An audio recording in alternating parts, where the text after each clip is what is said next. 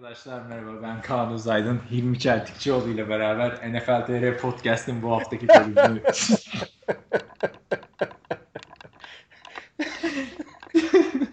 çekmeye çalışıyoruz. Neden gülüyorsunuz? Bu ne biçim giriş derseniz biz bunu dün çektik 80 dakika. Gündemi yorumladık. Sorulara cevap verdik. iki takım konuştuk falan filan. Kayıt çok kötüymüş. Bir de onu yaparken kayıt kötü olmasın diye her 20 dakikada bir mola verdik. Neyse olmadı. Bugün tekrar şey yapalım dedik. Ya bir de aramızda biliyorsunuz 10 saat zaman farkı falan da var. Yeniden başladık kayıda. Yine Onu bu- denedik. Yine olmadı. Yine olmadı. Ve bu sefer hani farklı konular şu gündemi yorumlarken farklı gol boy yapalım diye farklı konular konuştuk.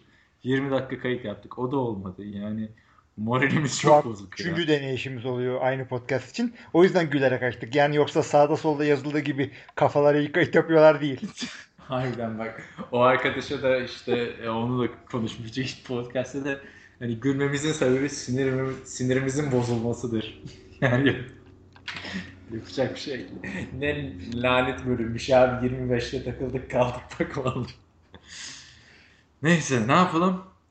Yani Yani. fazla açıklamaya gerek yok. Durdurma falan da yapmayalım. Bu sefer de kaydı yapalım olduğu gibi koyalım artık. Benim de çünkü kaç kere konuşacağız aynı konuları. Abi ben şeyden de sıkıldım yani. İkidir şu Cleveland Cavaliers'ın şampiyon olmasının Cleveland Browns'ın etkilerini yorumluyoruz ya.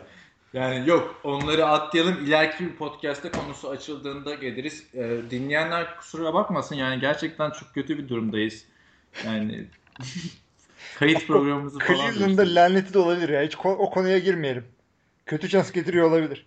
Evet. Yani haftanın gündemini yorumladığımız konularda Cleveland konuştuk. Biraz Derek Carr'dan konuştuk nedense. O başka O.J. Simpson konuştuk. Bir önceki iptal olan da şey Jerry Tane'i falan filan konuşmuştuk. Jake Long'u bayağı konuşmuştuk. Şimdi onları konuşmayalım abi tekrar. Hani anlamıyor. Şeyden girelim. Takım analizleri ve sorulardan girelim. Tamam. Hmm.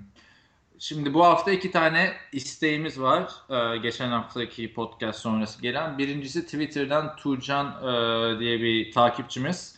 Seattle Seahawks konuşur musunuz demiş. İkincisi de Çağatay Akkaya bizim sitemizin yazarlarından. O da Chicago Bears'ı bir e, sohbet sohbeti yapar mısınız demiş bir Chicago Bears sohbeti.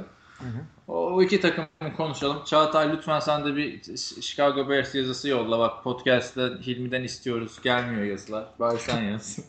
Ya o yazıyla ilgili de yani benim sözüm vardı. Geçen hafta yazı yazacaktım. Ama yani off season klişeleriyle ilgili bir yazı yazacaktım. Abi inanamazsın NFL.com'da off season tropes diye aynı konulu yazı çıktı ya. Sana da gönderdim Ha. onu. Ondan sonra şeye Gördüm, gelecek olay. Ondan kopya çekmiş. Yok efendim onu mu çevirdiniz falan ona gelecek. Çünkü bilemiyorum yani. Yapacak bir şey yok. Zaten bu yayın böyle olmadıkça artık yazıya geçecek. Eski gündeme geri döneceğiz. Hakikaten ya. sana Bu, bu, bu kayıtta da sıkıntı olursa ben ne yapacağımı söyleyeyim. Bu milletin sorduğu şeyleri forma şey olarak yazacağım. Posta olarak yazacağım. Post olarak.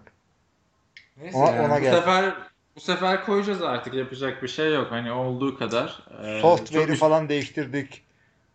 Yani neler denedik yani tek ayak üstünde kaydedelim belki sıkıntı olmaz falan.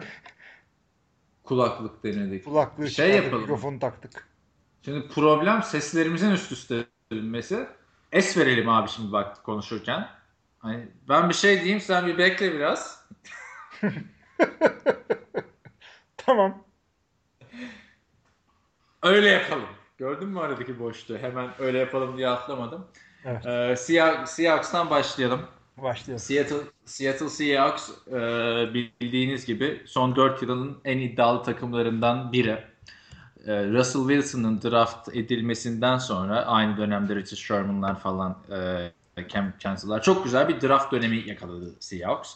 E, 2012 sezonundan beri en azından Divisional Playoffs oynuyorlar. Bu da demek ki 2012 sezonundan beri konferans yarı finalindeler.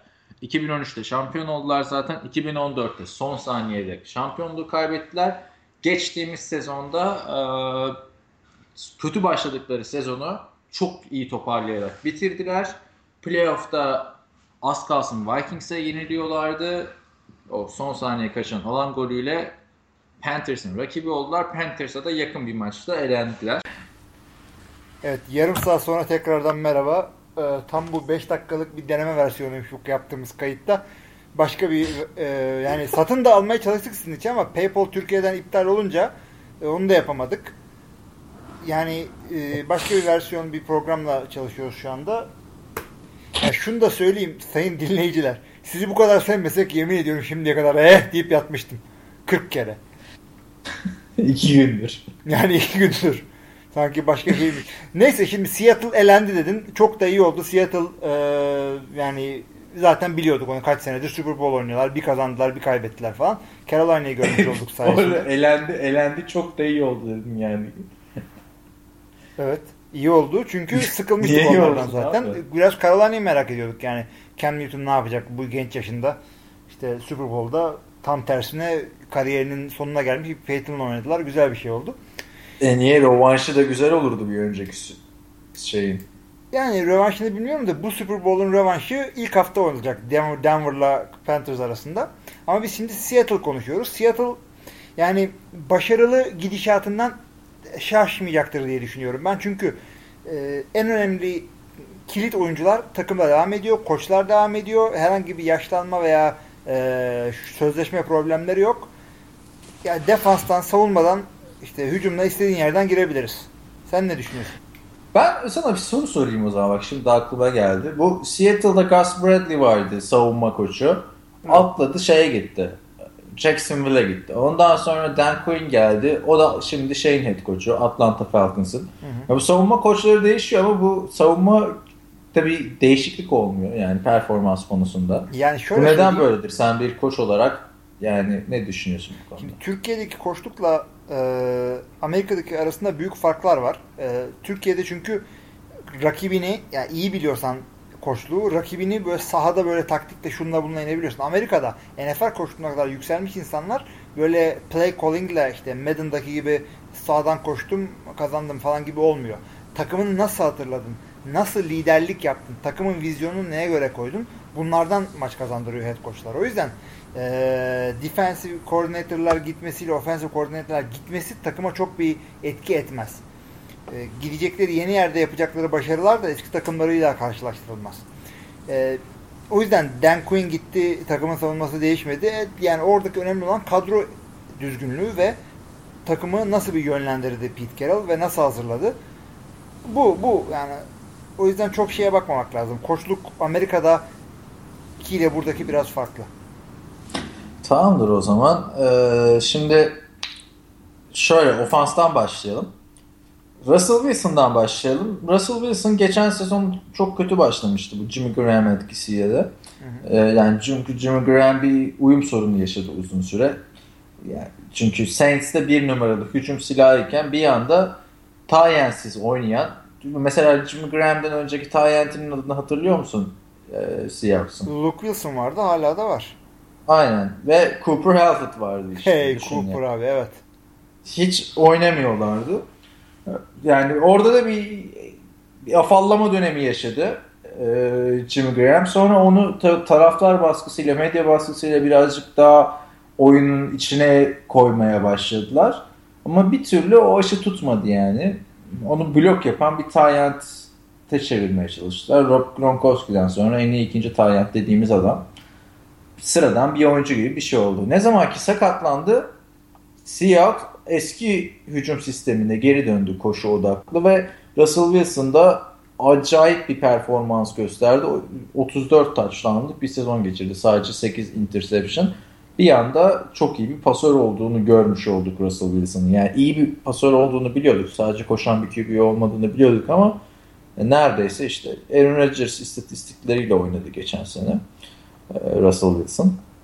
Devam edebilir mi Russell Wilson buna? Jimmy Graham sağlıklı dönünce hücumda ne değişecek? İlk bunu bir konuşalım istersen. Sonra da running back durumuna de Yani değiniriz. aslında ben tam çok ilginç bir şey söyledin. Ben running back'le yani koşu oyununun başarısıyla Russell Wilson'ın nasıl oynayacağını çok birbirine bağlı görüyorum. Çünkü e, bu takım her zaman önceden bir koşu, önce bir koşu takımıydı.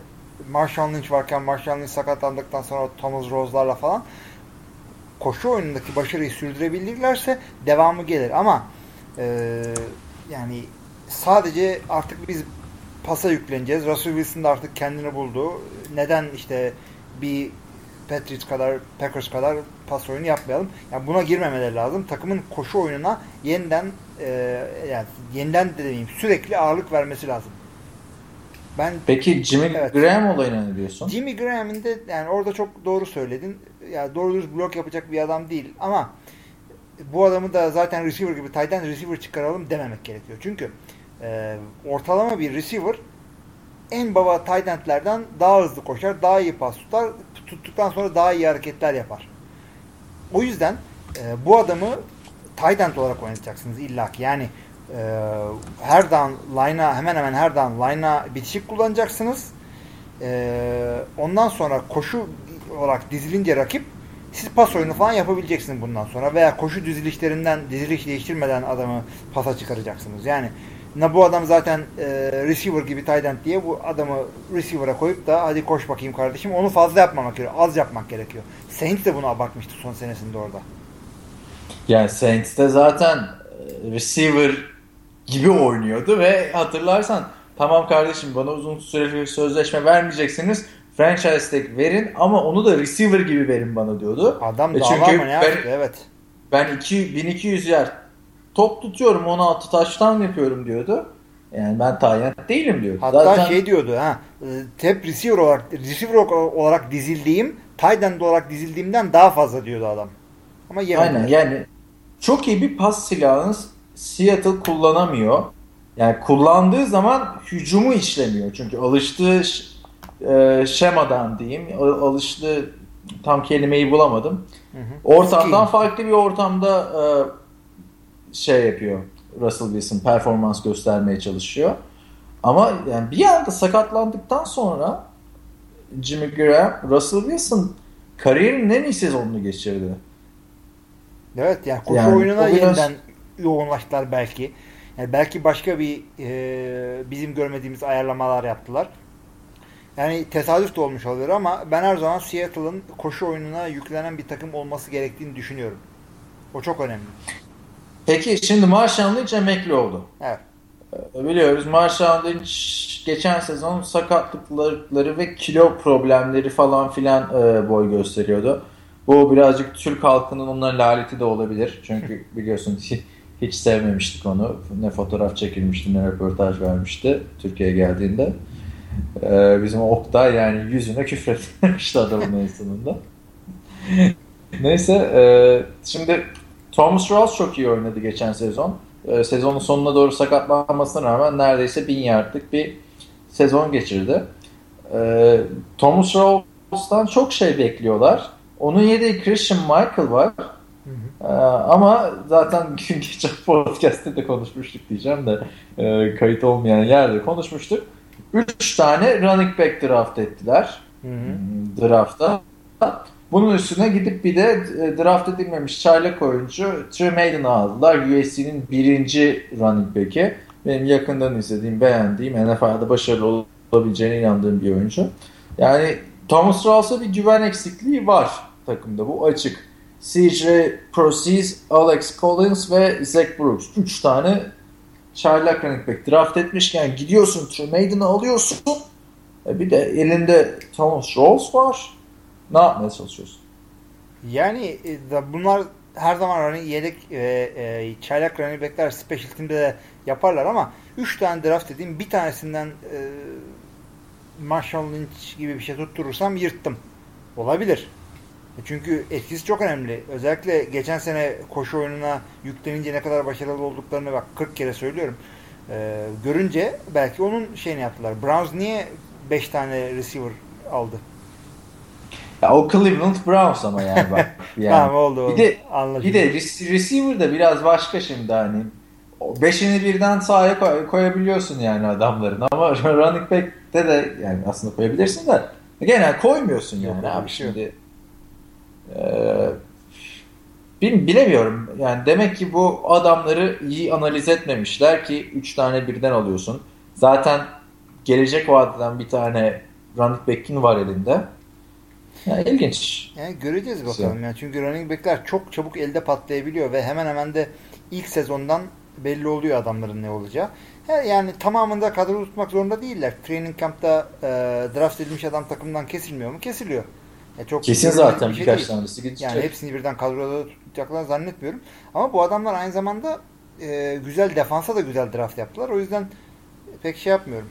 Sıkıntı görmüyorum. İşte hücum bu şekilde yani hücumda geçen seneden e, yani bir kan kaybı falan filan yok. İşte Tarvis Jackson gitti yıllardır yedekte biliyorsun. Bir de yedek olmasına rağmen takım kaptanıydı yani para atışlarına falan çıkıyordu. Russell Wilson'ın yaşlısı diyebileceğimiz.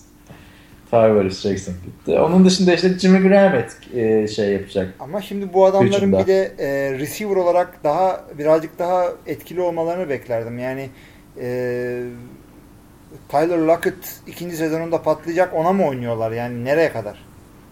Ya ama bir Doug Baldwin artık biraz hafif yıldız oldu gibi bir durum var. Yani takımın en iyi receiver. Takımın en iyi receiver ama ligin kaçıncı sırasında bu adam? Yani e, receiversızlık çok kötü bir şey. Geçen sene Packers taraftarları hatırlayacaklardır. Receiver'ın olmayınca istiyorsa tarihin en iyi QB'si olsun hiçbir şey yapamazsın. Ki Russell Wilson de tarihin en iyi QB'si değil. Tarihin en iyi QB'si değil ama şu anda NFL'in en iyi QB'lerinden biri yani. ilk beşi zorlayan bir oyuncu aslında. Yani, Yani prodüksiyonu sene. ilk 5 olabilir yani e, fantazi olarak ama ya şimdi sen bir seneliğine Fantezi olarak aynısını söyle- demiyorum. Hep aynısını söylüyorum abi. Bir seneliğine bir takım kuruyorsun. QB olarak seçeceğin adamlar arasında kaçıncı sırada Russell Wilson? Brady, Ben de Rodgers. Ben de sana onu derim. Ya Abi niye bir senelik takım kuruyoruz ki yani? O, Ama- Sen onu dediğinde bütün şey tıkanıyor abi. Yani- Niye bir senelik takım kuruyorsun? Yani Andrew Luck, işte Roethlisberger, Rodgers, Brady bunları söylüyorsun abi. Hiç çıkıp da Russell Wilson'la takım kuracağım bilmiyorum. Kurulur ama yani. Kurulur şimdi. da yaşına göre. Tamam ya da şöyle Yaşı- söyleyelim. Ee, şey yapacaksın. Takım kuracaksın. Bir senelik değil. 10 senelik ama e, hangi QB'nin 22 yaşındaki halini draft edersin? Veya 25 diyelim hadi. Bilmiyorum abi hangisine de 25 yaşında. Russell Wilson kaç yaşında şu an? 27 olması lazım. Yani ilk 3 senesindeki saçmalıkları atalım her QB'nin diye söyledim. Özellikle Rodgers'ın. Bilmiyorum şu an şu anki performanslarla açıkçası ben takımımı Russell Wilson'a emanet etmekten çekinmem diyeyim. Ben Çünkü geçen sene ay geçen sene çok iyi oynadı Russell Wilson. Yani bu o bir adım hani birazdan Jay Cutler'da da konuşacağız sürekli diyoruz ya o bir adımı atamıyor işte iki, vitesi geçiremiyor işte elit olamıyor. O elit olacak adımı attı ve daha da kariyerinin dördüncü yılında bir oyuncu için süper tecrübesi de var ve takımı sırtlayabileceğini gösterdi geçen sene pas konusunda. Zaten koşu açısından bir şey demiyoruz Russell Wilson'a. Yok demiyorum. Ben cep içinde etkinliğini falan da beğendim Russell Wilson'ın geçen sene. Birazcık gölgede kalmış olabilir işte NFC'de Carson Palmer'lar, Aaron Rodgers'lar, Cam Newton'lar falan filan varken ama yine MVP adayıydı bence Tabii ve ben Wilson. Russell Wilson'ı da çok seviyorum. Ayrıca onu da söyleyeyim. Ee, buradan da kendisine sesleniyorum Russell'cım falan. Ee, şu Russell'ın bir kere line of scrimmage'e birazcık daha hakim olmasını istiyorum ama dördüncü senesinde kazandığı artık deneyimlerle daha iyi olacağını da düşünüyorum bu konuda. İkincisi de e, yani biraz daha yolu var. Yani potansiyel olarak da düşünüp de kendimizi iyi hissedebiliriz. Evet ama biraz daha yolu var Russell Wilson'ın. Tam hazır değil adam. Peki şimdi biraz savunmadan da bahsedelim istersen. Hay hay efendim. Ee, Zaten Legion of Boom diye adlandırılan Legion of Boom'un Türkçesi nedir? Bombomcular. Ne bileyim abi. Tabii biz bundan sonra bombomcular diyelim. Güzel terim. Şimdi bomboncuların esas adamı geri dön. Esas eee, ilk popüler olduğunda çıkan eee, Brandon Browner. Biliyorsun şeyde oynadı. Patriots'ta oynadı. Malcolm Butler'ı falan yetiştirdi bir sezon. Ondan sonra geçen sene Saints'e gitti. Saints'te kötü bir sezon geçirdi ve şimdi çok ucuza eee kariyerinde küllerinden doğmak için Seahawks'a geri döndü. Ee, yani tamam eski Brandon Browner değil ama ne diyorsun yani Richard Sherman, Cam Chancellor, Earl Thomas'ın yanına Brandon Browner'ı koyunca bu takım eski, yani korkutucu değil mi bu savunma? Yani Bu şöyle takım. söyleyeyim. E, geçen Bom, sene bom, miydi? geri döndü yani. Bombomcular geri döndüler zaten. Cam Chancellor'ın da şey hatırla. ilk birkaç maç oynamadı. Ondan zaten belki de Seattle biraz kötüydü geçen sene. Şimdi Hı hı. takımı e, takımı aynen aynı e, savunma etkinliğini ben bekliyorum Seattle'dan. Çünkü O Jeremy olan- Lane yerine Brandon Browner geri geldi gibi yani düşünüyorum. taş yerinde ağırdır. Yani o yüzden e, başka takımda belki o kadar iyi oynayamadı bu adam. Ben Seattle'ın savunmasından aynı etkinliği bekliyorum. Bir düşüş beklemiyorum. Yani bir iki adam kaybetmiş olabilir evet ama önemli yerdeki İşte adamları Bruce Irvin ve Russell Okung e, o kaybettikleri Yani onlar, onların adamlar. yerleri doldurmaz adamlar değildir. Michael Bennett hala orada. Bobby Wagner orada savunmanın bel kemiği. Yani gerçi middle linebacker'ların artık öneminin azaldığını düşünüyorum ben ama yine de Wagner aldığı parayı yani sahada gösteriyor. Legion of Boom eski haline göre. Ya ben Seattle'ın savunmasında bir sıkıntı görmüyorum. Hücumda da sıkıntı görmüyorum. Cardinals'la bu division'ın zirvesini oynayacaklarını düşünüyorum yine. Peki şimdi ikimiz de şu, e, özetle şunu diyebiliriz. Seattle şampiyonluğun adaylarından. Kesinlikle mi? adaylarından. Bir tane de iyi takım konuşmuş olalım. Evet 10 galibiyet 6 mağlubiyet almışlar. Geçen sezonu kötü geçirdik melerine rağmen. Evet. Bu sene ne olacak peki? Yani 10 galibiyeti ben geçebileceklerine inanıyorum. Ee, yani çünkü NFC'de şu an bana yani Cardinals, Ka- yani 3 takım Cardinals, Seahawks ve şey e, Panthers. Hı hı. Yani bu üç takım en büyük adaylar gibi geliyor. Ben 12-4 falan diyorum. Ben bunlara Seahawks. 11-5 veriyorum. Fazla bakmamak lazım. Çünkü Cardinals'la iki kere oynayacaklar. Chip Kelly'nin ne yapacağı belli değil. Evde bir tane maç alabilir ve bu sadece division maçları. E, Division zaten en zoru işte Division en Angeles zor şu an. evet. Yani e, Yok şunu ya. da, şunu da e, kesinlikle belirtmemiz lazım. NFC'den biliyorsun 6 takım çıkacak bu sene playoff'lara. E, iki tane Her wild sene card- olduğu gibi. Evet. Bu sene olan bir şey değil yani. E, ama burada şunu düşünmek lazım. E, bu bu division'dan NFC West'ten illaki hem ya sakatlık falan olmazsa bütün bizim konuştuklarımız sakatlık olmazsa yani önemli bir sakatlık olmazsa parantez içindedir. NFC West'ten illaki bir takım çıkar. Ee, Arizona ve Seattle'dan bir tanesi Division'ı götürür, ötekisi wildcard'ı alır. Ve e, bu bu şekilde NFC North'tan da bekliyoruz. Sen de herhalde öyle düşünüyorsun. Vikings ve Packers'dan bir tanesi Division'ı alır, ötekisi playoff'a çıkar. Dallas Mallas sürpriz yapmazsa. O yüzden e, hakikaten çok zor. Playoff NFC'de aslanın ağzında. NFC West'teki diğer takımlara da o yüzden fazla bir şans da veremiyoruz. Yani Rams ve işte ne ötekisi? On, 49ers. Fazla 49ers. şans, fazla şans da vermiyorum. 49ers da yani orada sürprizler olabilir. O takımlara geldiğimizde daha şey yaparız. Uzun uzun konuşuruz. Şu an 49ers aslında kötü gibi duruyor kağıt üstünde quarterback sorunu falan filan ama çıp geri bir sürpriz de yapabilecek bir head coach her yani. şeyi yapabilir. Özellikle sadece head coachluğa eğildiği zaman artık general manager değil. O zaman böyle bir noktalayalım e, Seahawks'ı. Şimdi sorulara bir geçer. Oradan Chicago'ya değinir. Ve forumdan gelen son iki soruyla podcast'i noktalarız ama ben burada bir ara verelim istiyorum. Hem kayda bakalım Evet. hem soluklanalım. Evet. Şimdi bu aradan sonra e, hemen Bears'e geçmeden bir iki dışarıdan aldığımız soruları e, sorulara bir eğilelim. Facebook'tan dinleyicimiz Sedat yine iki tane bize sorusu var. Bunlar biraz e, özel soru ama yine de cevaplayalım. Önce şunu soruyor. Güzel güzel özel soruları e, da severiz yani. Tabii istiyoruz. Özellikle istiyoruz çünkü yani 25. podcast'a geldik. Kimse babasının oğlu olsa bu kadar dinlemez. Herhalde birazcık da Abi ay- aşağı yukarı 8 aydır falan podcast yapıyoruz ha. yok canım Yani şöyle mi? E tabi canım. Yani biz Super Bowl'dan önce başladık yani. Playoff'tan önce başladık. Son haftalarda başladık podcast'a. Vallahi hiç zulüm gelmiyor ha. Şey zaten konuşmaya yer arıyoruz. Şimdi Bir e, iki haftalık aramız falan olmuştu. Neyse. tabii evet, tabii. alalım. E, Bayramda da herhalde olur onu konuşuruz ayrıca da. Şimdi ilk soru şu. e, siz nasıl tanıştınız? Ya yazmaya işte işte NFL TR Kaan'la falan nasıl tanıştınız gibi bir şey soruyordu galiba. Tam önümde açık değil şimdi soru. İkinci soru da şu. e, biz arada bir işte Oktay Çavuş'a takılıyoruz e, podcastimizde. E, Sedat şöyle söylüyor. Bu Oktay kimdir diye bir baktım diyor e, ve şunu merak ediyorum. Siz nasıl hala hayattasınız diye soruyor. Bu kadar Ee, şeyden. ner- nereden başlayabiliriz? Oktay'dan başlayalım. Çünkü seninle tanışmamız da ona dayanacak, gelecek. Şimdi Oktay Çavuş bu camianın eski oyuncularından ki yani ben yaşlı diye biliniyorum beni tamamen geç benden bir 4-5 sene önce oynamaya başlamış. Ee, 30-40 yaşına kadar dominant bir şekilde sahada oynamış.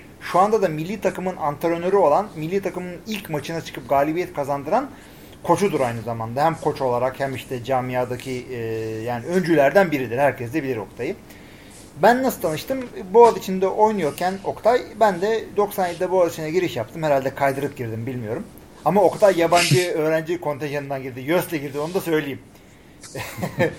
ee, Şimdi Ama o tabii çok önceden girdi bir de. Öyle bir şey de var Oktay'ın. Yani Oktay 91'de falan bu aslında de oynuyordu. Yani benim yaşım kadar adam Amerikan futbolu oynamış. Düşün yani. Yani biraz daha erken ee... başlasa babamla beraber okuyacaklarmış Boğaziçi'nde. Babam 77 mezunu. Şimdi... Ama ne zaman mezun oldu Oktay o da var. Neyse. Ve nereden neyse bunlar artık başka podcastlara saklayalım. Çünkü hakikaten mikrofonu e, kafamıza geçirebilir. Ee, şöyle oldu Oktay'la tanışmamda. İlk ilk idmanımda oynuyorum işte çömezleri bir tarafta toplamış, toplamışlar. Pasma satıyorlar bize. Parmağımı çatlatmışım hatta fark etmemişim. Eve gidince fark ettim. İşte ondan sonra bir buçuk ay oynayamadım. Alçıda durdu. O idmanda işte bir yandan da kiyi kesiyoruz. Böyle veteranların böyle bir ağır abilerin oynadığı kısmı e, kesiyoruz. İdmanın sonlarına doğru işte oradan bir ses geldi. Ya abartmıyorum şu rahatlıkta konuşuyor adam. Ah beyler ya kolum kırıldı işte bir arabası olan var mı beni bir hastaneye götürsün dedi. Yani dediği buydu adamın. Oktay Çavuş budur işte. Hakikaten koluk kırılmış. Aylarca alçıda gezdi ola. Bütün böyle dirseğe kadar kocaman. Yani böyle taf bir adamdır. Ben böyle tanıdım Oktay'ı. Yani Aa, beyler kolum kırıldı ya. Yani derler ya kolun kırılsa e, duramazsın diye. o adamın tepkisi buydu. E, şeye de gelelim. Senle nasıl tanıştığımızda da gelelim. Şimdi ha ben e, de şey söyleyeyim Oktay'la. Ha sen nasıl tanıştın evet. Ne, neden bu kadar takıldığımı yani espri olarak eleştirdiğimizi ettiğimizi de söyleyelim. Ee, Oktay bizim NFL TR'nin ilk yazarlarından. 2006 yılında NFL TR'yi kurduğumda ben TFL'den kimseyi falan tanımıyorum. İki yazar var. Bir Tyler Negeli eski ODTÜ Falcons ve Ege Dolphins oyuncusu. Berlin Adler'de oynuyor hala. Ee, ve ben tanıştığımda da MSN'den falan tanıştık. Ee, iki yazar var. Bir Taylan Egeli var. Bir de Burak Sayım diye bir NFL yazarı var. Ee, o dönemde ben bir de işte Şişli Terakki Lisesi'nde bütünlemeye falan gireceğim. Özel ders alıyorum. Mahmut abi diye bir Boğaziçi'li bir e, şey var. Ee, arkadaşım var. O ders veriyor bana. Şey dedi ya bizim Boğaziçi'nde de Oktay var milli takım koçu falan filan. O, o dönemde milli takımlar toplanıyor ama bir, bir türlü maçı olmuyor. O yazsın falan dedi. Sonra Tayland da Oktay'ı söyledi. Yani Amerikan futbolu iki muhabbette de Oktay'ın ismi geldi. Oktay yazmaya başladı NFL TR'ye.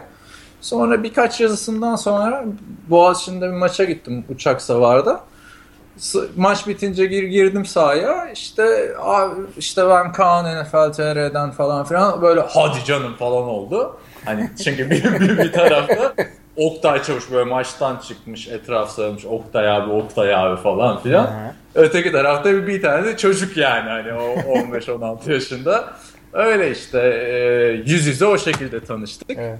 E, sonra tabii yakın arkadaş olduk falan filan. Televizyonda programlar yaptık. Beraber NFL maçları anlattık. Yedik, içtik, gezdik falan filan. Ee, öyle. Şimdi de Los Angeles'a geliyor işte e, Eylül-Ekim gibi. Öyle de bir üçlü podcast yapacağız zaten. Şimdi ee... Oktay'a da böyle yani e, sırf ağır abidir falan gibi yaklaşmamak lazım. Kafası da çok iyi çalışır. Burada hepimizi de e, suya götürür, susuz getirir. Yani şu podcast'te 3 kişi yapıyor olsak, biri Oktay olsa e, bizim ona giydirdiğimizin bir katı da bize giydirir. Öyle de ağzı laf yapan adamdır. Yani tanısanız hepiniz de çok seversiniz. Tanımayanlar Çok seversiniz ama tanımayanlar da hani böyle o Oktay'ı giydirmesin. Ha sağda solda evet. İşte podcastçılar var ya Oktay'dan bahsediyorlar. Adam dalga geçiyorlar ha, falan. Kimmiş sakın, bu Oktay? Sakın ha sakın ha yani. Disclaimer sonra bana gelmeyin böyle alçı parası diye. Tamam mı? Bir tarafınızı kırarsın. bana hiç gelmeyin. Ee, Oktay'dır. Yazı göte TFL finali yazmadı. Ben onu biraz bozdum işte. Evet. Artık buraya Los Angeles'ta geldiğinde bir şeyler ısmarladım. Laptopla kilitlersin böyle çıkamazsın yazı yazmadan diye. Şey... Antka, onu Antkan'a yaptım bu arada ben. Ha, ciddi mi? İyi yapmışsın. Aynen geldi. Dedim haberi yaz ondan sonra çıkıyoruz dışarı. Abi de işte gelmişim oğlum ya, ya NFL TR güncellenecek falan filan böyle. Tabii tabii. Şeyi Öyle de, yani. şeyi de anlatayım. İşte ben seninle nasıl tanıştım. Ben 2006 yılında Amerika'dan 2005'te yok hatta 2004'ün sonunda Amerika'dan döndüm. İşte evlendim, askere gittim. Şudur budur o, o işleri hallettik. Bir tane de çocuk e, üretimi yaptık. Ondan sonra işte kendime yapacak ufak ufak şeyler arıyorum böyle. Çünkü kendime takım bulamamışım. Camianın içinde olmak istiyorum. Futbolun içinde olmak istiyorum. Daha önce hakemlik yapabiliyorum. Gazi'de de o sırada koşuluğa başlamamışım işte. Kerem daha beni keşfetmemiş diyeyim. İşte Oktay'a soruyorum. Oktay abi ne yapıyorum işte futbolla ilgili şudur budur. Oktay abi dedi şimdi Hilmi'cim NFL.com diye bir yer var. Orada bir Kaan diye bizim bir arkadaş var. Genç bir çocuk. Ona yazılar yollayabilirsin dedi. Ya öyle mi şudur budur. Mail attım sana bir tane ki o maili hala saklarım Outlook'un önemli bir köşesinde. Merhaba işte adım Hilmi şudur budur. Ee, NFL TR ve NCAA yazıları yazabilirim demişim. Ama bir tane NCAA yazısı yazmadım şimdiye kadar. 10 sene önceki nasıl sıktıysam sana. Zaten Kaan'la da böyle iki- tanıştık. Abi 2006'daki yazar grubu güzel gruptu. Evre falan da 2006'da geldi işte hep böyle. Ee, yani hala o tayfanın devam etmesi de güzel yani E, aslında. tabii ama 2006 şimdi NFL beri. 2006 yılında NFL yazacak kadar bilen insanların alayı dinozordur. Onu da söyleyeyim. Evre dediğiniz adam benim gibi 3 çocuklu e, kariyerinin zirvesinde bir e, çene cerrahı diyeceğim artık. Dişçi diye gruplamak istemiyorum. Bu kadar yıllık arkadaşım ne yaptığını bilmediğim ortaya çıkmasın. Yani şunu onu söyleyeyim size. Hepimiz dinozoruz yani. Ben de 40'ıma yaklaştım yavaş yavaş. İşte bu 2006'dan beri olan tayfa da Ahmet İzer'de falan filan da yani iki bekar kaldık. Bir Oktay bir ben. Öyle de bir muhabbetimiz vardır o da ayrı konu da. yani hani benim hala bekar olmam normal. Oktay'a da buradan işte sevgililerimizi iletelim. Ha, biz seninle nasıl tanıştık? Ee, Ankara'da maça gelmiştim ben. Final maçı Beytepe'deki 2006 sezonu finali. Evet, Hacettepe ile Gazi Warriors oynuyor. Hilmi o zaman Gazi'nin e, head coach'u muydun? Savunma koçuyum Yok head coach Kerem'di. Hı. Head coach Kerem Ateş'te. İşte, ma- işte bir Oktay'la biz maçı izliyoruz. Hilmi koçluk yapıyor falan filan. Maç bitti. Ee, ben gideceğim işte yüz yüze tanışacağız. O an bir kavga çıktı sahada. Gazili, Gazili oyuncular hakeme saldırdılar. Hakem de bizim Ahmet İzer yani hani. Çok gayet komedi bir durum oldu. Tabii, tabii. Yüz yüze tanışmamız da öyle oldu yani. Tabii Çok- hatta o kavgadan sonra hakeme ağır girdiler. Uçan tekmeyle şudur budur. Ufuk'la Ejder birer sene ceza aldılar. Kerem takımdan falan attı adamları. Ya, hakem de Ah- Ahmet İzar yani en sem- sempatik şey- Ama insanlardan o da, biri o, da, yani. o, da, o da tanıyınca sempatik. Ya dışarıdan Abi, ben de uçan olur. tekmeyle girebilirdim her an. E Tanıyınca zaten o, seviyorsun. o, o da şey yani e, hani normal futbol mesela- bu sene Trabzonspor Fenerbahçe başında hakeme saldırdılar ya. Onun gibi değil saldırdığın adam da Ahmet İzer o da cevabını vermişti yani. Hani o da ayrı bir. Verir artı şunu da söyleyeyim. Ben takıma girdiğimde Ahmet İzer takımın center'ıydı. Oktay QB'ydi. Yani o, o ortadan böyle bir pressure falan yemek durumları yoktu takımın. İşte geçen konuştuğumuzda da onu söylemiştim ve şimdi AFW bir Türkiye'ye geldiğinde Hilmi bir yazı yazmıştı. Şey diye TFL oyuncularına hitaben NFL oyuncularını tanıtıyor. Takımdaki adınız Titan olabilir, iri yarı olabilirsiniz ama NFL oyuncularının yanında küçücük kalacaksınız demişti. Gerçekten de idmanlarda öyleydi ama o basın toplantısında Oktay bizim yanımızda bir geldi. Hani ayırt edemiyorsun adamlardan. Öyle. Öyledir. o. Oktay'da. Öyle yani. Ee, ne diyorduk? Valla Bu- Sedat'ın goy goy sorularını cevapladık. Bu şekilde tanıştık Oktay'la. Onu da işte bir geldiğinde Los Angeles'ta podcast'te şey yaparız. Konuk olarak alırız. Ee, onunla da bizim güzel oluyordu çünkü D Smart'ta bayağı bir maç anlattık Oktay Çavuş'la. Hatta bir maç anlatmıştık abi. Sezonun 17. hafta maçı. Son maçı. Cleveland Browns, Denver Broncos. Yani o Peyton Manning'in geldiği sezon. Düşün yani. Ay, Cleveland yine aynı Cleveland. e, maçta Brandon Whedon sakatlandı. Colt McCoy geldi falan filan. Sıkıntıdan geberdik ama ne kadar eğlendik yani o, o dandik maçı anlatırken noktayla anlatamam yani.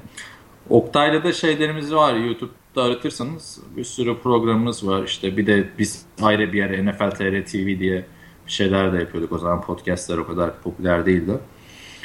Neyse bu, bu da böyle ee, diyelim. Ve şeye geçelim. Chicago'ya geçelim. Var mı Oktay söylemek istediğim bir şey burada? Var da onlar artık podcast'ta söylenecek şeyler değil. o yüzden Chicago Bears'e geçebiliriz. Chicago e, Bears'ta da e, bir kabuk değişikliği var bu sene. Neden var derseniz Matt Forte gitti takımın artık yüzü olmuş running backlerden. Hem koşu hücumunda takımın önemli silahı hem de pas hücumunda takımın önemli silahıydı. Orada son 3 yılın ikisinde Mark Trestman önderliğinde iyi bir hücum takımı kurdular ama savunma çöktü.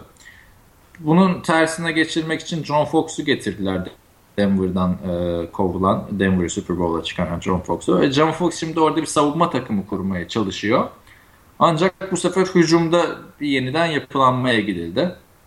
Jeremy Langford var geçen sene e, olumlu sinyaller veren running back. Alshon Jeffrey'nin e, kontratı uzatılacak. E, en son franchise tag verdiler yanlış hatırlamıyorsam.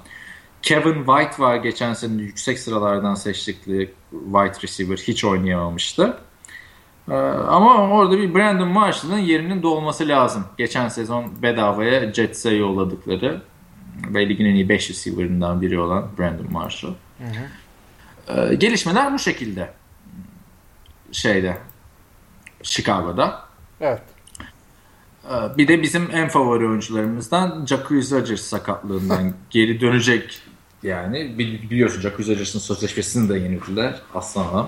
Evet. Aa, bir de tabii Martial Bennett ayrıldı. Orada o çok önemli. Ucuza, ucuza. O da ligin en iyi biri olan Martial Bennett. Hücum anlamında bunlar var. Hı hı. Yani savunmaya sonra değiniriz. Sen ne diyorsun hücum? Yani Jay Cutler e, fena geliyor Jay Cutler dedikçe bana. Jay Cutler ve Chicago Bears. Bu Jay Cutler konusunda anlaşamıyoruz seninle. Ki ben de Jay Cutler'ı yani çok böyle sevdiğimden falan değil ama şunu söylüyorum ben. Chicago'nun ofenste yani hücumda çektiği e, çilelerin sebebini ben Jay Cutler olarak görmüyorum. Yani Jay Cutler iyi bir hücum takımını yani kumaşı iyi olan böyle line'ı güzel olan e, bir iki tane yetenekli receiver'ı dayanıklı bir running back'i olan bir takımla zirvede bir yani ligin zirvesinde oynayacak bir hücum QB'si olabilecek yetenekte bir adam. Ee, yani takımı bu hale hücum bu hale getirmesinin yani her zaman QB'ye fatura kesilir. Hem liderdir hem en çok para alan adamdır. O yüzden bunlara hak veriyorum ama ya bence e, Jay Cutler elit QB o, olmaya iki adımı kalmış bir e, QB'dir ama hep hep bu iki adım var adamın. Bir türlü giremedi kapıdan içeriye. Benim Jay Cutler yani. diyeceğim budur. Sen de Jay Cutler'a bir kinini kus. Başka yerlere gidelim. Benim Jay Cutler'a bir kinim yok. Öncelikle onu söyleyeyim. Ee, yani hiç bir sempatim de yok. Yani bir kere çok büyük bir kontratı var. Overrated bir adam kontratı. Overpaid diyeyim yani daha doğrusu. E ben de sana ee, o zaman burada Stafford'la Joe Flacco'yu diyeceğim. Şöyle bir şey var. Stafford'la Joe Flacco birincisi Jay Cutler'dan genç adamlar tamam mı? Tamam. Ee, ve Joe Flacco'nun Super Bowl var mesela. Değil mi? Evet. Matthew Stafford Jay Cutler'dan daha iyi istatistiklere sahip. Maçı tek başına kazandırabilecek bir oyuncu olabileceğini de zaman. Johnson'sız da kazandırabilecek miydi o tek o, Onu göreceğiz. Onu onu göreceğiz daha. Hiç oynamadı Calvin Johnson'sız. Ama öteki taraftan Jay Cutler da Denver'dayken de Chicago'dayken de Brandon Marshall'la oynadı yani hani şimdi. Tamam. Ee, Jay Cutler e, Gunslinger diyoruz ya. Hı hı. E, bu arada Gunslinger sohbetlerimiz o kayıt olmadı değil mi? Oldu galiba ya. Derek Carr falan. Neyse Gunslinger dediğimiz oyuncu takımı rezil de edebilen, vezir de edebilen Brett Favre, Tony Romo, Derek Carr tarzı bir oyuncu. Filmi de Jay Cutler'a Gunslinger diyor ama ya ben katılmıyorum. Neden? Çünkü Gunslinger dediğimiz bir oyuncunun 5 tane eksisi varsa 7-8 tane artısı olması lazım. Jay Cutler'da o 7-8 artı yok. Hı hı. Yani Jay Cutler daha yani 33 yaşında gelmiş kariyerinde 30 taçtan barajını aşamamış bir oyuncudan bahsediyoruz. Hepsini geçtim. Seklendikten sonra line oyuncusunun beni niye korumadın diye omzuna sahada vurabilen bir adam. Hiçbir liderlik özelliği yok. Konferans finalinde Green Bay Packers'a karşı oynadıkları 2009 yılı yanlış hatırlamıyorsam. Bir sakatlanıp oyundan çıkıyor. Yani sakatlığının ne olduğu hala ortaya çıkmıyor. Ghost injury deniyor. Yani Jay Cutler yok yani hani e, NFL'de olmasa yani mesela Jay Cutler sakatlansa tamam mı sezonun başında şey der misin? Ah ya Jay Cutler olsaydı Chicago şimdi şuralarda olurdu.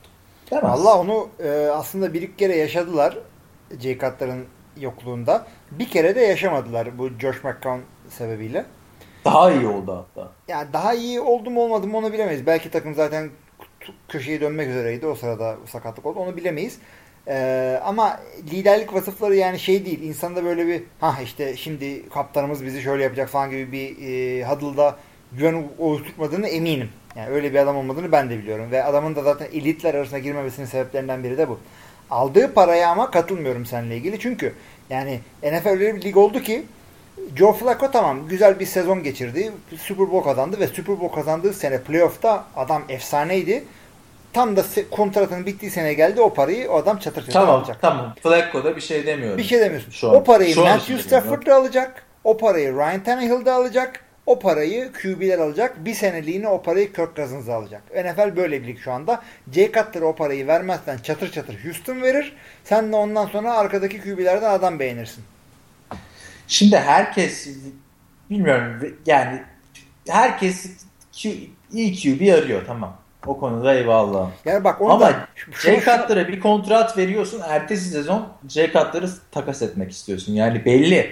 Jay Cutler'ın o kontratı alırken takımın franchise quarterback'i olamayacağı da belliydi. Takımın yüzü desen değil, lideri desen değil. Süper istatistikler var mı? Yok o da yok.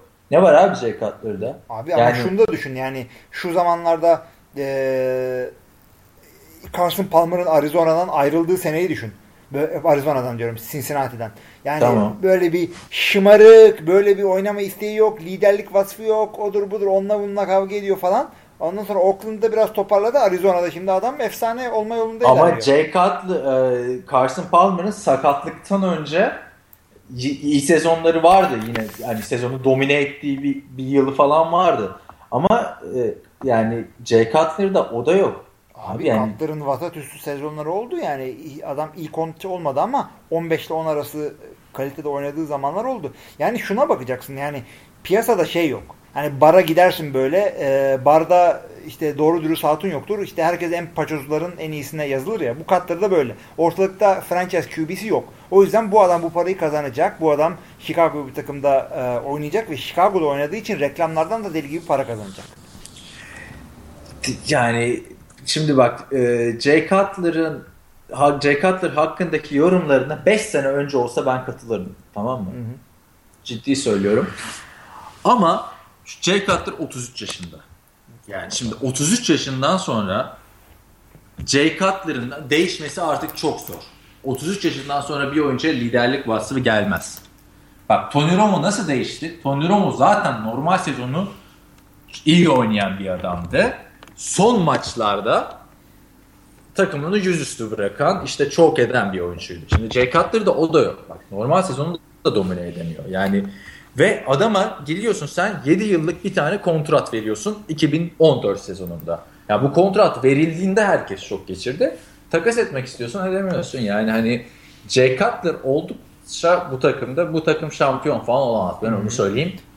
Bu takım grubunu da lider bitiremez. Ya grubunu yani zaten sen, lider bitiremeyecek. Onun çok sebebi var. Jay Cutler en basitinden şöyle söyleyeyim. Aaron Rodgers'la e, oynuyor tamam. Aaron Rodgers iyi bir maçında 4-5 taştan pası atan bir adam.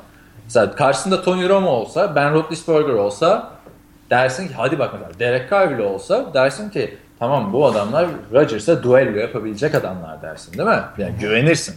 Evet. Jay Cutler'a güvenebiliyor musun? Jay Cutler ama bak şöyle söyleyeyim. Jay Cutler'ın e, iyi gününde darmaduman edemeyeceği savunma yok. Ama iyi günde olacak. İyi günleri yani tutarsızlık evet. Bak onu veririm sana. Tutarsızlık konusunda Jay Cutler'ın sıkıntısı var. Yani ben dediğim gibi hani Jay Cutler 5 sene önce olsa derdim ki bak potansiyeli var. O adımı atamıyor falan ama artık 34 yaş yani gerçekten. Tony Roma, Tony Roma ne 33 oldu pardon. peki? İki sene öncesine kadar Tony Roma sakatlıkları bir yere bak. Sakatlıklar dışında bile Tony Roma iki sene öncesine doğru dürüst oynayamıyordu. Demek ki bu adamı yanlış sistemlerde yanlış hareketler yaptırıyorlardı. Ee, Bak do- doğru dürüst oynuyordu yine Tony Romo. Niye 35 taştan pası falan o da atıyordu bak. tutarsız, Tony- o da tutarsız. Tony Romo'nun Kötü 5 maçları da oluyordu. tane şey vardı. Ama bak Tony Romo'ya ne diyoruz? Gunslinger diyoruz. Brett Favre'ın da kötü maçları. Ama işte o adamın gunslingerlarını yonttular. İki sene önce Scott Linehan aldılar bu takıma passing e, specialist işte koç diye özel bir mevki. Passing game coordinator. Pa- aynen. passing game coordinator iyi uydurdum ben de. Onu aldıktan sonra bu adama doğru dürüst oynatabildiler. Bu adam gunslingerlığı bıraktı ve bir anda yani elitler arasında yer, yer kazandı kendine o iki seneki oyunuyla. Ve çok da fazla bir şey değişmedi. Adamlar orada DeMarco Murray'i kaybettiler ilk senesinin sonunda. Bu değişimin ilk senesinin sonunda. Ya bir sürü bir şeyler oldu. Dez Bryant'ın sakatlığı oldu şudur budur. Yani e, olabiliyormuş demek ki. Bu adamı da yanlış oynattıklarını ben biliyorum. Bir iki sene Mike Martz, e, Mike Stafford'ı yanlış oynattı. E, bu Jay Cutler'ı Chicago'ya geldiğinden beri doğru dürüst oynattıramıyorlar. Jay Cutler Denver Broncos'da gayet güzeldi. O anlaşamadığı için ayrıldı oradan. Takas aldı. Orada da şey işte Denver Broncos tarihinin en iyi quarterback'i benim tarzı açıklamalar yapıyordu. Evet ya bir mallığı var onu hepimiz kabul ediyoruz. o şeyle değiştirdiler. Kyle Orton'u da verdiler yanında. Aynen. Evet. Düşün ya bilmiyorum işte Jay Cutler bir sıkıntısı var yani var. Biraz savunmadan bahsedelim as- aslında. Hayır, hayır bahsedelim. Yani çünkü Jay Cutler'ı sabaha kadar konuşuruz abi. Ben bu arada senin Jay Cutler'ı bu kadar sevdiğini bilmiyordum. Ya sevmiyorum sevdiğini da derken adam adam, ola- adam adam olabileceğini düşünüyorum hala. Kaç yaşında olursa olsun. Josh McCown diyorsun işte. Ee, Carson Palmer diyorsun. Bunlar yontuluyorsa John Fox gibi böyle dominant karakterli bir koç bu Jay Cutler'ı neden adam edemesin? Yani bana o Cutler hiçbir zaman o ışığı vermedi bak. Ciddi, onu ciddi söyleyeyim. Hatta adamla bir sezon fantezi bile oynadım yani 2011'de fantezi quarterback'imde. Ben beni bilirsin ben fantezi quarterback'lerimi ayrı bir severim yani. 2011 tarih verdi adam ya. Çünkü şey o sezon Jay Cutler sakatlanmıştı.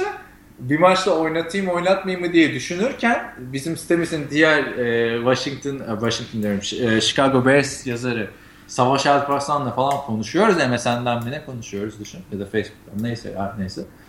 Şey diyor ya Jay Cutler kariyerinde hiç maç kaçırmadı falan filan diyordu. Bana denk geldi ilk kaçırdığı maç adamın. Ama yok bana hiçbir zaman o ışığı vermedi Jay Cutler. Ee, kötü bir quarterback mi dersen abi açıkça söylerim Jay Cutler hani yeteneklidir. Zaten NFL seviyesine gelen herkes yetenekli gibi genelde. Çok az çünkü hani bu adamda hiç yetenek yokmuş nasıl olmuş dediğin. Yetenekli midir? Yetenekli de eyvallah ama kötü quarterback'tir.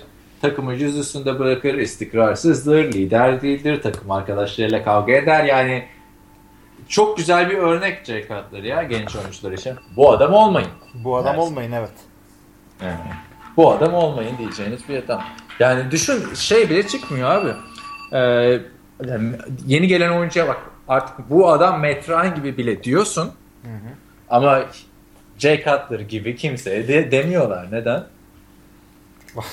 Jay Cutler gibi çünkü adam kalmadı. Yani düşünsene draft ediliyor adam. Ya, ya Ahmet Mehmetoğlu. İleride olabileceği oyuncu Jay Cutler. Geç Jay bunu Cutler. geç dersin. evet. Ee, savunma açısından Aslında bak e, savunmaya geçmeden ha, receiver'larına biraz konuşsak adamların ya. Ha, tamam konuşalım. Ya Ben- sadece şunu söylemek istiyorum. Ben e, Kevin White doğru dürüst oynarsa e, Brandon Marshall ve e, Alshon Jeffrey ile ikisini beraber oynadığı o güzel senenin aynısını yaşayabileceklerini düşünüyorum ama görmedik adamı. Ya o senenin aynısını yaşamaları en iyi ihtimal olur. Ee, yani bence. Ama o senenin aynısını yaşayacaklarsa o sezon şey de çok iyiydi. Matt Forte de çok iyiydi.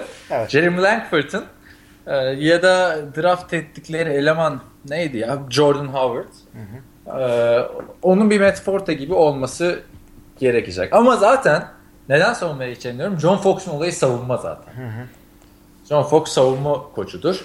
Burada da savunmayı toparlamak istiyor. Ee, iki sezon, geçen sezon ve bu sezon. Savunmada birkaç tane güzel hamleleri oldu. Ee, şeyin. E, Denver diyorum Chicago'nun. Denver'dan e, şeyi aldılar. Linebacker Trevorton'u aldılar. E, o güzel bir hamle gibi geliyor bana. Onun dışında draft'tan 9. sırada seçtikleri seçtikleri outside linebacker Leonard Floyd hakkında güzel şeyler hı hı. Hmm, konuşuluyor. Ne diyorsun genel olarak Chicago savunmasında? Yani o Brian Urlacher'lı yıllar geride kaldı. Julius Peppers e, gitti falan filan. Hani bir savunma Jared Allen'ı verdiler. Jared Allen 0-4'lük takımdan 4-0'lık takıma gitti. Şampiyon oluyordu az kalsın falan filan. ee, yani bir lider arayışı var savunmada. İsim olarak kağıt üstünde güzel isimler var. Ya bir ara Charles Tillman da bunların bak lideri evet. cornerback. O da Carolina'da iyi oynuyordu. Ne diyorsun Chicago Bears'ın savunmasına? Yani bu takımın savunmasının iyi olması lazım Jay Cutler varken bir kere. E, takımın savunmasını hiçbir zaman yani e, özellikle son yıllarda kötü tabii bunu herkes kabul ediyor artık da. Bir de bir haksızlık yapılıyor bu savunmaya. Örlekırlı yıllarla karşılaştırıyorlar ki karşılaştırmamak lazım. O çok dominant bir savunmaydı. Bu işte Peyton Manning karşısında Super Bowl oynadıkları zaman falan çok sağlam defansları vardı. Special teamleri de çok iyiydi. Devin Hester falan vardı oralar. O yıllarla karşılaştırılınca bir haksızlık yapılıyor. Bunu bir kenara koy. Çünkü haksızlık yapılması adamların e, Super Bowl çıkmasına engel değil. E, ama onun dışında bazı kaliteli adamlar var. İşte Kyle Fuller burada. Trevetten'i aldılar. İşte falan filan. Ama yeterli değil. Yani takımın takımın bir şeyi yok. Bir çekirdeği yok. O eskisi gibi o Charles Tillman'lar orada savunmada onlar var. İşte 2003 yıllarında Mike Brown'lar şunlar bunlar. Öyle bir çekirdek yok. Yine sağdan soldan toplamaya çalışıyorlar savunmayı. Ve John Fox'un bu hep yaptığı bir şey. Bu şekilde bir başarıya ne kadar ulaşacaklarını bilmiyorum. Yani e, Peyton Manning'in son yıllarında bunu yaptılar. Bu adam yani e, dışarıdan toplanmış takımlara başarı sağlayabilecek kalitede bir adam John Fox ama uzun vadeli bir strateji değildir bu ve Peyton Manning ve Tom Brady QB'lerin son yıllarını için yapılacak bir şeydir bu. Sen burada Jay Cutler için bunu yapamazsın. Bak demin güzel şeyler söyledim şimdi kötü şeyler söylüyorum. Ee, Cutler için. Senin güzel drafttan toparlaya toparlaya toparlaya bu takımı düzmen lazım. Şu anda bu takım o kalitede bir defansa sahip değil ama olabilir. Ee, geçtiğimiz sene 5 tane adam savunma için draft ettiler. Üst turlardan işte ilk turdan Floyd'u aldılar. 3'ten 4'ten bayağı adam aldılar. O yüzden bu adamlar doğru seçimlerse eğer e, ileride Chicago'nun savunmasını önümüzdeki 1-2 sene içinde düzeleceğini düşünüyorum. Bir de Lamar Houston'ın da geri dönme durumu var bu sene. Sakattı geçen senenin çoğunda. Evet. Yani Oakland'da oynadığı gibi oynasın diye büyük sözleşmeyle aldılar. E, ve bayağı bir off-season'da şeydi e, Lamar Houston'ın şeyleri falan çıktı. Şöyle idman yapıyormuş, böyle yapıyormuş. Türkiye'ye falan da geldi bu arada Lamar Houston bu sene yazın. Hmm, onu evet okumuştum. Antalya'ya falan. Yani o Lamar Houston'ın da nasıl döneceği biraz önemli olacak Chicago adına. Benim çünkü adamlar bir yandan da şeyi şeyi kaybettiler. E, Shea McClellan'ı kaybettiler. E, Patriots'a gitti o da. Bakalım yani ne diyorsun peki şey olarak? Ya yani Chicago'nun bu sene 6-10'luk oynayacağını düşünüyordum ama e, Division'ları zor. 6-10 mu yaptılar? Önümde yok o şimdi. E, ama Division'ları zor. O yüzden ben e, bu sene Chicago'ya 5-11 veriyorum üzülerek. O Kevin White'lar falan toparla yani çok iyi çıkarsa. Ya ben Kevin White'tan e, konusunda sana katılıyorum. E, adamın yapacağı en fazla ilk senesinde en azından Brandon Marshall'ın zirvesinde oynadığı kadardır. Yani bu takımın e, hücumunun kalan piyonları da o, o seneden çok daha iyi değil. O yüzden daha fazlasını da beklememek gerekiyor. Abi işte şey çok ilginç Chicago'nun. Yani Matt Forte'yi, Brandon Marshall'ı, Martellus Bennett'i karşında hiçbir şey almadan kaybetmek yani ilginç. E bir şey değil. Martellus Bennett 3. rounda gitmedi mi? Neyse. Aynen. Hatırlamıyorum şimdi. Yani e, Martellus Bennett bu, buna da değinmemiz gerekiyor abi. Martellus Bennett ve e, iyi bir tight çünkü. Rob Gronkowski ile yan yana oynadığında ben şunu bekliyorum. Hernandez de Gronkowski'nin yan yana oynadığındaki performansı göreceğimizi bekliyorum. Çok korkunç şeyler bekliyor Patriots'ın rakiplerini. Patriots'ı zaten e, Zaten zor. her zaman e, korkunç şeyler bekliyor rakipleri. Hmm. Yani 5-11 dedin. Ben 6-10 diyorum. Aa, Yani gruptaki en en zor e, en yani en zor grup değil de yani zorlu bir grup şimdi. Vikings ile Packers varken hani bak onların bile kimin grup birincisi olacağını söyleyemiyoruz. Hı hı. Öyle zor bir yıla giriyor grup. Ya bir de şimdi belki Detroit de iyi olabilir. Yani şimdi hani her ne kadar Calvin Johnson bıraktıysa da Ya Marvin Jones'u aldılar. Golden Tate falan filan. Golden yani Tate, sürpriz sürpriz yapabilir Detroit her zaman. E bir de bu Eric Ebron en sonunda pas oyununda yani adamı draft ettikleri umutlara karşılık verecek şekilde oynarsa neden olmasın? Tabii canım yani Detroit'te o kadar kötü değil. Yani ama ya Chicago bilmiyorum bir durumda yani bence onların Lovis Smith'i göndermemesi lazım abi ben. Onu gelirim onu derim yani. Zaten Lovis Smith de adamın yani nasıl bir şanssızlığı varsa iyi geçirdiği sezonlardan sonra kovuluyor. Geçen sene Tampa Bay kovdu adamı sezon sonunda. Yani Chicago'yu da bu şekilde noktalayabiliriz. Var mı ekleyeceğin bir şey Yok Chicago'ya? yani helalleştik Chicago'yla. Önümüzdeki bir buçuk ayları iyi dinlensinler. Training camp'ta görüşürüz. Za- Aynen zaten training camp'ler sonrası bir daha bir sezon başlamadan şey yaparız. Hala zaman var. Ya kesinlikle öyle bir şunu söyleyeyim. Preseason maçları oynanmadan şu anda bizim konuştuğumuz şeylerin yani özellikle çaylaklar hakkında söylediklerimizin fazla bir şeyi yok. Her çaylak e, doğru dürüst pedleri giymeden oynadığı idmanda iyi gözükebilir ama preseason maçlarını bekleyin derim.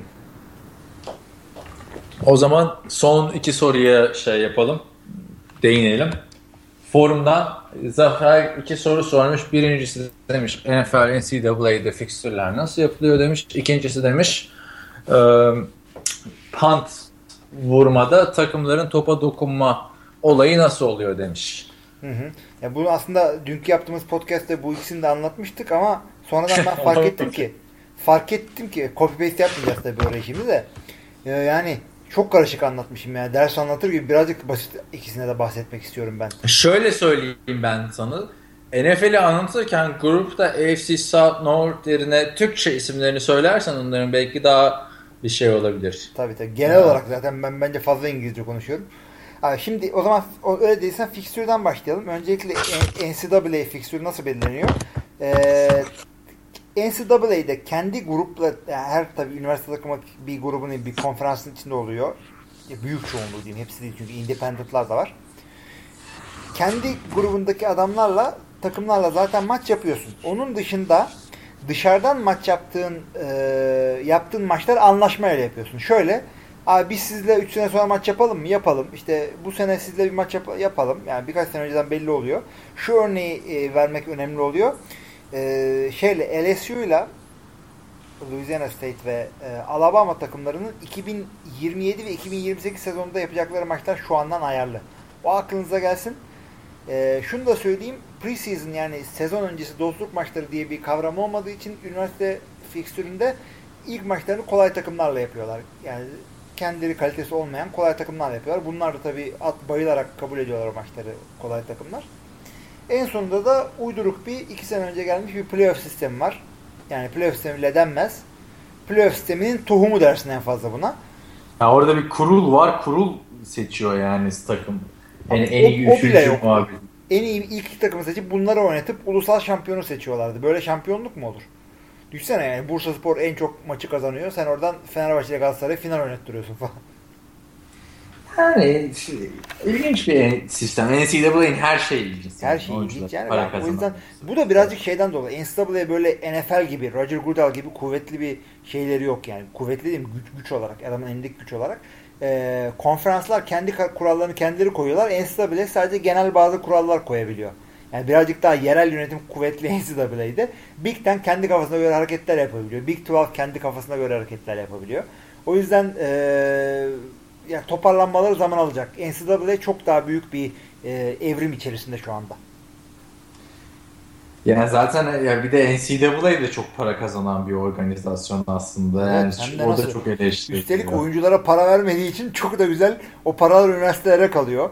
e, NF, NCAA koçları NFL koçları kadar hatta daha fazla para kazanıyor. Ama oyuncular e, 4 sene yıldızsın 5 kuruş kazanmamışsın. Sadece burslu diploma kazanıyorsun. NFL'e gitmeden önce sakatlıkla kariyerin bitiyor. E ne oluyor? İşte aldığın uyduruk kriminoloji e, şeyiyle diplomasıyla Abi. hayata atılıyorsun. Şey buradaki gittiğimiz maçlardan bazılarında tabii bütün öğrenciler çok sarhoş oluyor.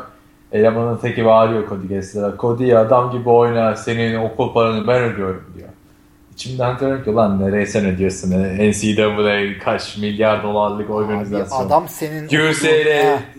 USC'ye, UCLA'ya televizyondan gelen gelirler ödüyor onun.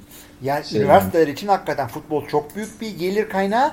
İkincil olarak da e, bir e, school spirit ya- ya- yaratıyorlar ve okuldan mezun olup e, çok para kazanmış adamlar da takıma bağış işte takıma diyorum bak okula bağış yapacakken bu takımla ilgili duyguları da etkili oluyor. Ama şunu söyleyeyim ta- okulların her zaman en çok kazandığı para şeyden geliyor. Araştırmalar için yapılan e, özel sektörden ve e, federal hükümetten gelen yardımlardan yani şeyden hibelerden geliyor. Bir bu, iki Evet. spor, üç e, senin ve benim okula bayıldığımız paralar.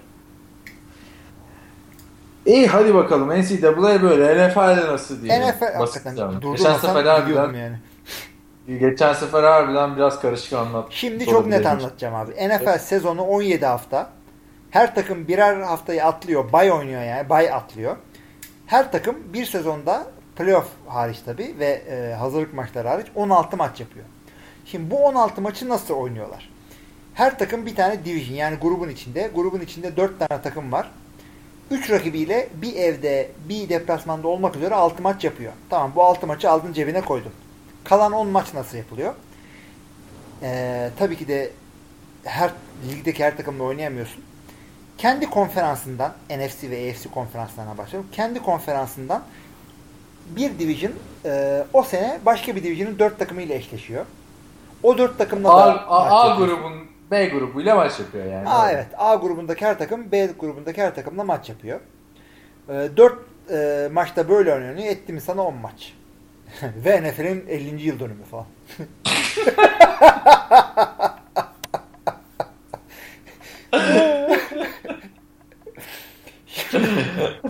Neyse. Bir de ondan sonra karşı e, konferanstan yani AFC'deki bir gruptan bir grupla eşleşiyorsun. Oradaki dört takımla maç yapıyorsun. Etti mi 14. Ondan sonra da son bir division'ın dördüyle birden maç yapamayacağına göre sen geçen sene kendi division'ında ilk ikide sıralandıysan rakip takımın ilk ikisiyle maç yapıyorsun. Diğer 3-4'te sıralandıysan rakip grubun 3-4'üyle maç yapıyorsun. Yani orada birazcık e, fikstürde geçen seneki başarına göre kıyak geçilebiliyor sana. Başarısızsan Son- daha kolay maç yapıyorsun. O 16 maçın diğer ikisi için. Ee, Yani burada sırf de, tek değişmeyen şey mesela Green Bay Packers her sene iki defa Vikings, Bears ve Lions'la oynayacak. Aynen öyle. İşte yani şimdi bu şey gelebilir aman niye öyle falan filan diyebilir yeni takip etmeye başlayan iz, dinleyiciler ama aslında çok güzel bir sistem çünkü böyle böyle büyük bir rekabet yaratılıyor. Ve hem rekabet yaratılıyor hem de şimdi e, Green Bay mesela Division dışındaki başka bir NFC takımı Arizona'dan bahsedelim. Green Bay ile Arizona aynı sezonda aynı rakiplerle oynamıyor. Dolayısıyla bir, bir tanesi illaki diğerinden daha kolay rakiplerle oynamış. Daha kolay fikstüre sahip olacak. Ama burada bir haksızlık aramayın. Çünkü e, zaten Green Bay'in e, ilk aşamada rakibi Arizona değil. İlk aşamada rakibi Chicago, işte Detroit ve Minnesota. Bunları yenince zaten division'ını kazanıp sen playoff'a çıkıyorsun. O yüzden kendi bunlarla e, karşılaştıracaksın s- s- fikstürünü. Şeye de konuşalım istiyorsan. Bu fikstür Tek hangi hafta- adaletsiz noktası pardon lafını böldüm. Tek adaletsiz noktası işte şey e, New York Jets, Buffalo Bills ve Miami Dolphins garibim sürekli Patriots'la ikişer defa oynadılar sene. Bu garipler yani Yani. e, yani bu Tom Brady ölsün diye bekliyorlar artık herhalde ya da pardon emekli olsun E, diye. emekli olsun diye bekliyorlar yani gerçekten. Or, or, bak öyle baktın mı öyle bir adaletsizlik var gerçekten. E var Yani öte yandan şeyi de düşün yani bu Chicago'yu Green Bay'in rakiplerini Brett Favre gitti yenisi geldi böyle o da böyle 10 sene Pro Bowl seviyesinde QB'lik yapıyor onlara. Ya ama bir taraftan öteki taraftan Patriots her sene şampiyonluğa oynayıp sene, böyle tabii, tabii, tabii. 3 3 yılda bir Super Bowl oynadığı için Tabii, hani tabii. mesela Packers playoff kaçırabiliyor. Yani hani kaçır ya da hemen eleniyor playoff'ta. Tabii öyle hareketler Düşün. olabiliyor ama 7 senedir Patri- e, Packers da playoff kaçırdı. Aynen. Doğru yani ama hemen elenebiliyor. Öteki taraftan daha hani sezon başlarken şey diyorsun ya e, konferans yarı finalinde Patriots'ın rakibi kim olacak gibi düşünüyorsun. evet. Ya da en azından Patriots mesela wild card'la da o 7 senede bayağı bir wild card'ı da var ama Patriots'ın wild card'ı yok mesela. Evet, evet. Adamlar yani hakikaten dominant yani hanedan kurdular. Ve bu senelerde zordur bu yani. Çünkü eşitlik gitgide artıyor NFL'de. Onu çok iyi e, ayarlıyor lig ofisi. Bu yani gelmiş geçmiş en iyi koç. Ben bu yüzden Bill Belichick'in adını e, telaffuz ediyorum. Yani en azından kendi seyrettiklerim arasında. Yani fixture'ım ya düşünsene hanedanlık diyorsun. Pittsburgh bile kuramıyor yani onu. Adamların 3 Super Bowl oynadılar son 10 senede. 11 senede ama yok yani kaç sene playoff dışında kalıyorlar falan filan. Bilmiyorum belki Evet. de grubun suçu mu? O da öyle de düşünebilirsin aslında. Bilemiyoruz Neyse. konu. Belki de biraz ona denk Neyse. gelmiştir. Şeyi söyleyelim. e, kimlerle maç yapacağın belli oldu ama hangi sırayla yapacağın da önemli.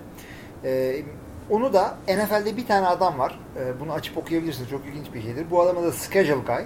Schedule'da tek başına bu adam haftalarca e, bir odaya kapanıp yapıyor. İşte atıyorum 20 tane e, schedule taslağı çıkarıyor. Bunun arasından seçiyor. Ve bu adamın maçların sıralamasını belirlemedeki tek e, kriteri şu. Hangi nasıl daha çok tiyatro yaratırım, nasıl daha çok seyirci çekerim, nasıl ilginç maçları güzel haftalara koyarım. Bunu düşünüyor bu adam. Yani iki sene önce, e, iki sene önce miydi? Geçen sene. Geçen senenin başında Marcus Mariota ile James Winston, ilk hafta maç yaptırdı. Bence çok iyi bir seçenekti bu. Bu sene ilk hafta maçları arasında Denver, e, Carolina var. Ondan sonra yani bu her şey bu adamın suçu yani.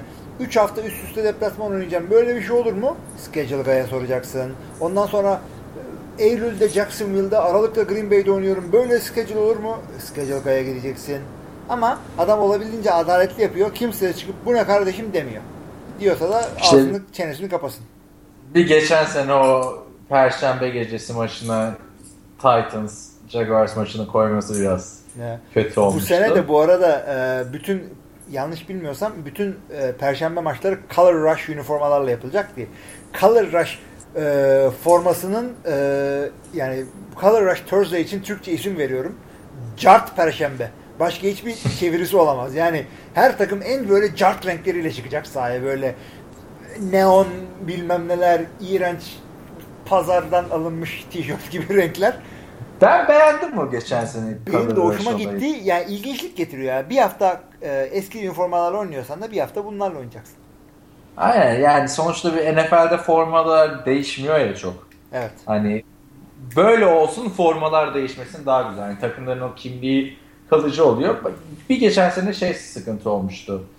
Buffalo Bills New York Jets maçında yeşil ve kıpkırmızı giyinince renk körü insanlar görememişti. O bayağı bir olay olmuş. Yani. İyi tatavaydı hakikaten. ha. Çok ilginç. Bu sene de sürekli şey haberleri çıkıyor işte. Arizona Cardinals'ın giyeceği Color Rush forması belli oldu mu, sızdı mı falan filan. Yani ne heyecan yapıyorsunuz kardeşim. Bekleyin görürsünüz Bekleyin, o hafta. görürsünüz. Evet. Ondan sonra tıpış tıpış alacaksınız zaten. 60-70 dolara bayılıp. Ne yap? 60-70 dolar olsa iyi abi. 100 dolardan başlıyor formalar. Ta text de geliyor 110 dolar. evet. NFL forması ucuz değil yani. Ee, bu arada Rush dedik de o da şey yani tek tip forma, tek renk. Evet. Üst de yeşil, alt da yeşil tarzı düşünebilirsiniz. Yani şeyi seyrettiysen eğer e, Starship Troopers diye bir film vardı. Üf, 90 kaçta aha. Orada Yok, bir evet. e, orada bir e, filmin başında daha böyle savaşçılar tut çıkmadan bir Amerikan futboluna benzer arena futbola benzer bir e, oyun oynuyorlar. E, oradaki formalara bir Starship Troopers futbol diye ararsanız görürsünüz YouTube'dan falan. Oradaki formalara e, benzetiyorlar daha çok bunu. Oyun da gitgide ona benziyor. Onu da belirteyim yani. O schedule guy kimmiş onu bir araştıracağım ben de podcast'tan Bak- sonra. Bak hemen adına çıkar zaten NFL Schedule Guide diye ararsan ve onunla ilgili bir yazı çıkmıştı bu schedule tam yayınlandığı zamanlarda. İlginçti yani. Onu tavsiye Tek bir adam değilmiş abi. Tek adam Tek adam. Her sene mi asistanı bir şey vardı illaki de yani kararları falan hep bu veriyor. Her sene bu yapıyor. Kaç yıldır yapıyor hem de. Ne güzel. Başka işi var mıdır yani? Tek işi bu mu? Ya tek işi bu mu bilmiyorum. Ama yani haftalarca kapandığını biliyorum. Başka işi varsa da o işte fazla barınamaz yani böyle bir şeyle. Abi ben tahmin edebiliyorum haftalarca kapanmasını. Bizim 20 takımlı fantazide bile böyle 2 hafta konuşuyoruz ya. Fixture nasıl olacaktı, gruplar nasıl olacak, Ama ben böyle. grupları gruplar çıktıktan sonra fikstürü çok şahane hallettim fantazide. Yani güzel bir Excel şey yaptım. Tak tak tak tak tak son haftaya böyle division maçlarını falan bıraktım. Ne kadar? Ben de bizim schedule gayım. O yüzden kendim playoff'a çıkamıyorum. Bak benim de Abi schedule guy olayı güzelmiş ama. Ben NFL'ini çok seviyorum yani. Gerçekten Thanksgiving'de mesela aynı hafta yani o aynı gün Dallas'ı oynuyor, Green Bay'i oynuyor. evet, evet. Yani güzel güzel seçiyorlar, ayarlıyorlar. Ee, Sezonda zaten öyle bomba gibi başlayacak yani rövanş maçıyla falan. evet. Güzel olur. Güzel olacak. Güzel olacak. Şeyler oynamıyor değil mi bu sene? Goff'la Wentz karşılıklı.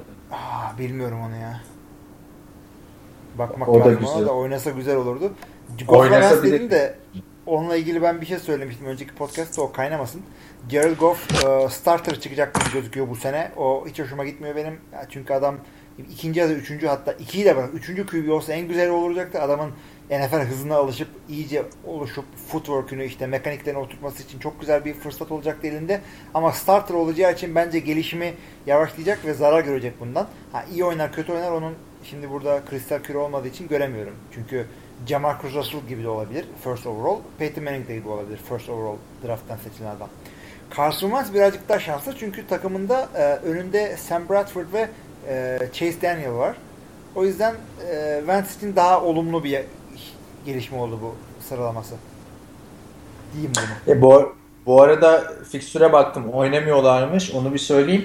Ee, bu konuda ben sana katılmıyorum çok. Çünkü yani ben şey, şey açısından katılıyorum da hani bir quarterback'in bir sene iki sene beklemesi çok ideal. Ama zaten çok fazla biz bu draftı konuşmuştuk ve orada diyorduk ya e, Jared Goff lige daha hazır. Doğru. Car- Carson Wentz hazır değil. Ya şöyle Yani- söyleyeyim ben sana. Onun için de haklısın. Ona katılıyorum ama şunu söyleyeyim. Benim 3 tane çocuğumdan e, Esra diğerlerine göre lige daha hazır. Ama 10 yaşında şu anda. A- a- anladın mı mantığı?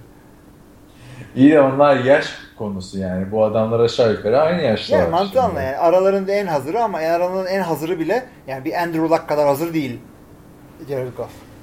Yani ö- o şekilde bakarsan geçen sene de Melvin Gordon senin benim yaptığım kadar touchdown yapabildi o kadar maçta.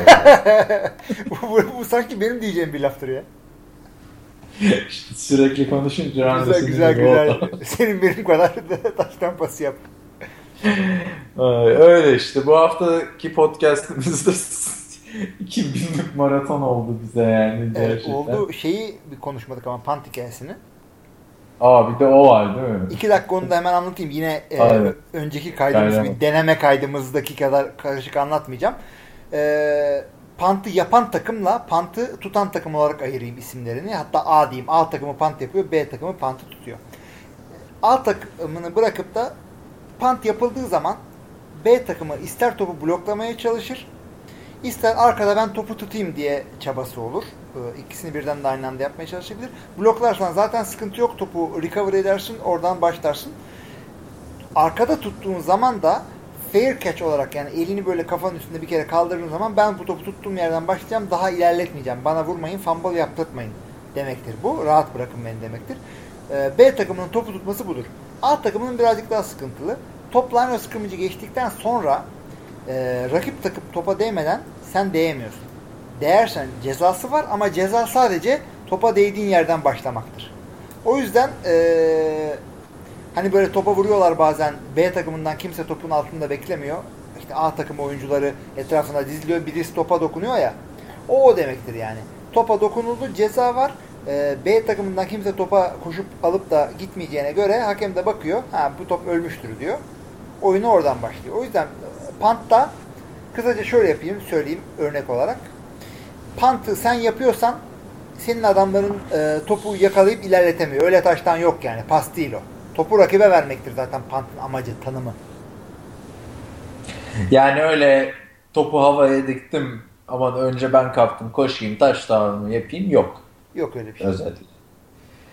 Tamamdır o zaman Panta'da açık. Başka soru yoktu e, bu hafta hatırladığım kadarıyla. E, önümüzdeki hafta için tekrar sorularınızı bekliyoruz. İşte konuşmamızı istediğiniz takım ya da bu tarz e, sorular da olabilir Amerikan futbolu için. Oyuncularla ilgili sorular da sorabilirsiniz. Yani işte Jake Long neden takım bulamıyor mesela öyle bir soru da sorabilirsiniz. Tabii. Örneğin. Dilediğinizi sorun. Podcast'ımızı da beğendiyseniz paylaşıp arkadaşlarınıza vesaire görürseniz seviniriz.